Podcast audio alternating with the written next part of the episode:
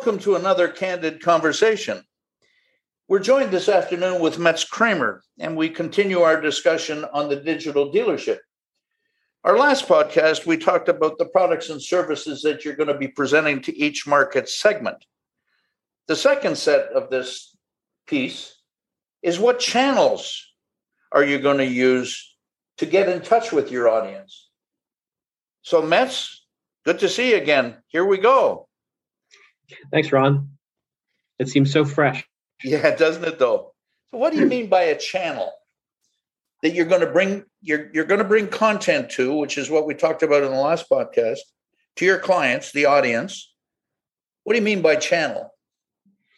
A, a channel could be anything. It's the the media or the platform um, or like a TV channel. The different channels. Your TV has 500 channels. Um, each one is meant to do different things. It, it's sold differently, and so the audience on the end of that channel is different. So if you think about it, like in that kind of old analogy, if you're selling, putting commercials up on a particular channel on a TV, you want to know, you know, who's hanging out on that channel. If it's the sports channel, you're going to find sports people. If it's the home channel, you're going to find people who like houses. And if you're going to try and target a particular audience, it's good to know who's on that channel. And I think the same happens now. And one thing that's you know often not considered long enough eh, in social media is you know who's on that channel. You know what kind of audience member is on Facebook, which one is on LinkedIn. You know what should I what, what channels exist and what's the difference between them so those are those are channels. It could be something like a billboard. It can be a brochure. I mean, those are all. It could be your came up with this idea. It could be your invoices that you send out. You know, it's a channel. Yeah, I think I think in fact, I'm glad you did that. It's any any vehicle that we use to communicate with the marketplace, the audience. That's yeah. an invoice. It's a purchase order. It's everything. Yep. We're seeing it rather dramatically in television today where if you look at the evolution we had the the, the three to five channels. Everybody's on abc cbs you know nbc then we start having cable instead of an antenna. Then we start having satellite. And then those folks start lumping things together and presenting a package to us a gold silver bronze these channels yep. so, so in effect they're doing that to us as they put things like you talked in the last podcast i think that you've got different levels of software that people are using at the same time mm-hmm. and the the vendors the suppliers are constantly which one gets the, be- the best results and why Yep. That channel's the same gig, isn't it? Channel it. I mean, you, we do it as people, right? We, we post something on Facebook and there's well-known addiction to the like button. Um, but that's your that's your feedback. That's how you measure what's happening on each channel. Um, and so when we we look at those channels, we both get some of them have built-in feedback, uh, and some of them um, we just have to understand you know what are the how the channel works. Do you have the do we have granular enough email addresses?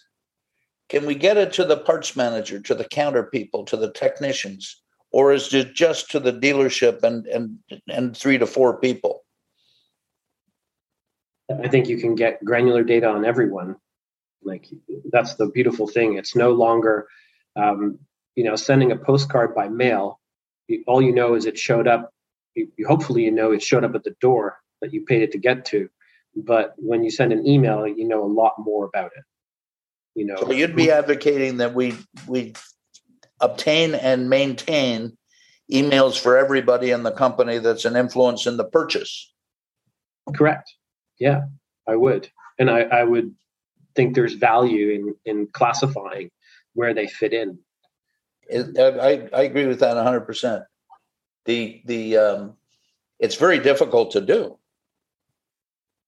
it's it's mind numbing data that we'd have to pour through, right? Um, I honestly think that between like data enrichment, um, some you know team member interaction already, because these are like these are the people that you're you're talking to. If you're a, a dealership with more people, people are interacting with these people, and and so it's in these interactions that you can actually start to qualify who their contacts are whether they're these are the contacts that are showing up on work order contacts. You know then you know that they're service side people um, there is all kinds of data enrichment um, to find out more about the people like demographics you can do. Um, and then um, you can see how people respond you know like if you can see what what kind of emails they're opening what's interesting to them. That helps you also classify like if if i send out an email on our inspection app and all these people open it i assume they're more interested if i cross reference that a little bit i can understand that yeah this is a group now that's interested in this topic and now i can give them more detailed information about the same topic because i know that that audience even though i haven't manually gone through everyone i'm just taking what i learn taking what i see and how people interact and then changing my behavior to affect their behavior to the yeah, message. Exactly. Yeah, it's about us adapting, isn't it? Mm-hmm. What I did, you might have noticed two or three weeks ago, I sent out a, a, a bunch of question survey type stuff over LinkedIn and Twitter and Facebook and a bunch relative to the length of the podcast. What do people like? And we got about 2,500 people coming in saying, you know, somewhere between 10 and 20 minutes is is about the extent of it. Some guys and gals were saying three to five minutes. Well, I can't I can't compress the information we're trying to transfer. So we we we're making the adjustment, and then you've got Google Analytics and other statistical products that you can get. What what are people looking at? How long are they there? So that if I've got a message, whether it's an audio message or a, a, a read message, and it's three minutes long, I, I get a lot of people coming in 500 people come in they leave after 30 seconds. Obviously my content didn't get anywhere. Yep. And i've got that to contend with on each channel. Fair comment? Exactly. I mean each of these channels nowadays has all kinds of feedback um, on top of the um, understanding of who's in it that you should be using to to fine tune the message right? And so we go back to like looking at understanding what the various channels we have. And then once we have those channels understanding what audience what the audience wants to see in each channel right? So now that we have channel know what the kind of audience is understand the kind of content that is desired in that channel we're kind of ready to mix our product definition with what we understand about the channels Okay, so I'm one of these guys, old fashioned as I am, you, that wants somebody to own a channel. Their life is going to depend on how successfully we deal with that channel. So you in in your blog a couple of days ago, you mentioned LinkedIn seems to be aiming at professionals, corporations, brand development. Facebook is smaller contractors more social type of thing. Instagram is is brand announcements, etc. Yeah. Is that the same type of thing you're wanting to do with these channels? Yeah, I think every channel has that kind of definition on it. It's it's a, a rough definition of the type of audience that you expect to find there. And typically the feedback will tell you that. So I need an owner of that channel. I could have 20 different owners, correct? You could absolutely. So that's where it starts, in my mind, starts to become very complicated. Most dealers, in my experience, don't have a marketing department that I could give this to that be able to pick it up and run with it. Is that your feeling as well? I, I think most dealers don't have it. Most like the, the people that I've seen on the, the smaller side of dealerships are doing it themselves in the evenings or um, they have a sales rep doing it. Uh, in the bigger dealerships that I've spoken to, they have you know their social media or their marketing department, and they're doing it on their own. Uh, and they have the opposite problem; they're too disconnected from the the rest of the business. It's definitely social has made it more challenging to integrate marketing because it's a social aspect. You know, it's it's not when, when you had an advertising department that made billboards, it was pretty easy to get a meeting and decide, you know, what do we want on the billboards, and then they could just go off and do it. But when you move over into like social channels, it's about people wanting to engage. And I think we've touched on this in the past. It's like you, you have to find a balance between having your sales rep spend, you know, 20 hours a week posting LinkedIn content because he's trying to build his engagement with his audience, with, with his customers, and having someone who isn't the sales rep and doesn't actually have a, a relationship with the customer, but you know, bring the expertise on how to do it and the focus of owning the, the channel, whether it's LinkedIn or Instagram, etc.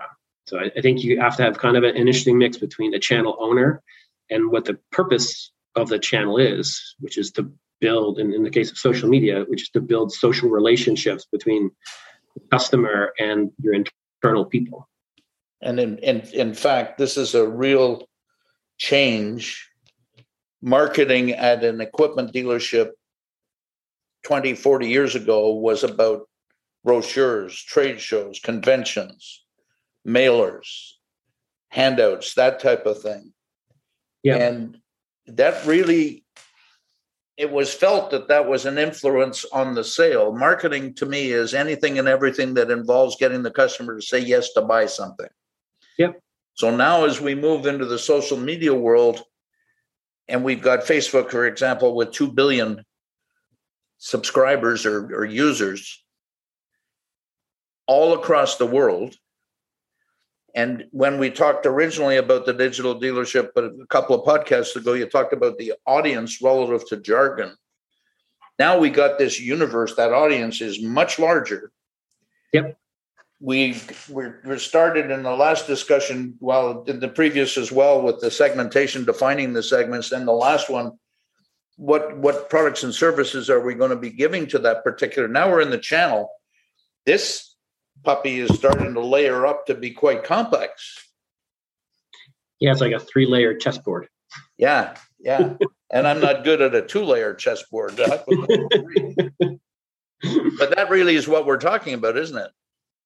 We are. Like we, we're, we're multi-dimensional kind of matrixing building strategies for the different and it doesn't have to be that there are as many squares on a chessboard as number of strategies you have to have it's it's merely applying that idea that there are these different dimensions that have to intersect to make your digital marketing work well. Now, is do you think the digital dealership is aimed more at the equipment side or is it the product support side? I don't honestly think it makes any difference. Okay. How about the acceptability of it? Do you think the equipment side is more prepared for this type of thinking than parts and service? That I would say so. Yeah, I think you know the, the advertising, the concept of advertising and marketing. You know, I think is more at home in the equipment sales side. It's been done more. Right. Um, when my time in running parts and service, we didn't do a lot of thinking about marketing. Too busy just running the day to day.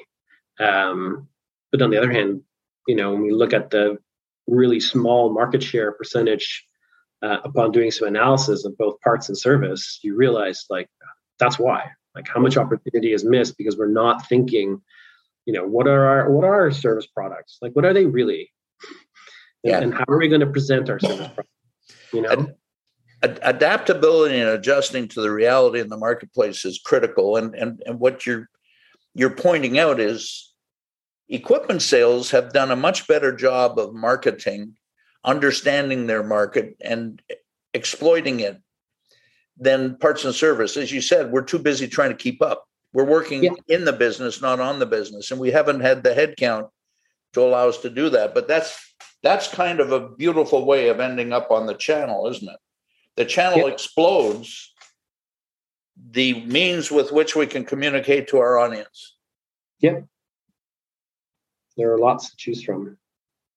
Any other closing comments you want to give on the channel side of things before we move on to the next? I think probably the most useful thing would be to that it's important to understand them so that um, you don't fatigue your audience on the channel. Yeah, that's, I think that's great advice. We we can we can create too many tracks. Yeah, and then the other piece was it that the the channel has its own algorithm, right? Especially we talk about social, and so you can you can have a channel, you can have an audience on it.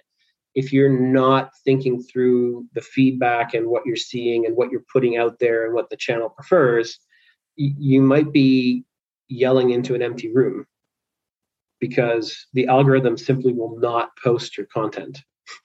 Yeah, exactly. That's a good that's a good way to close this.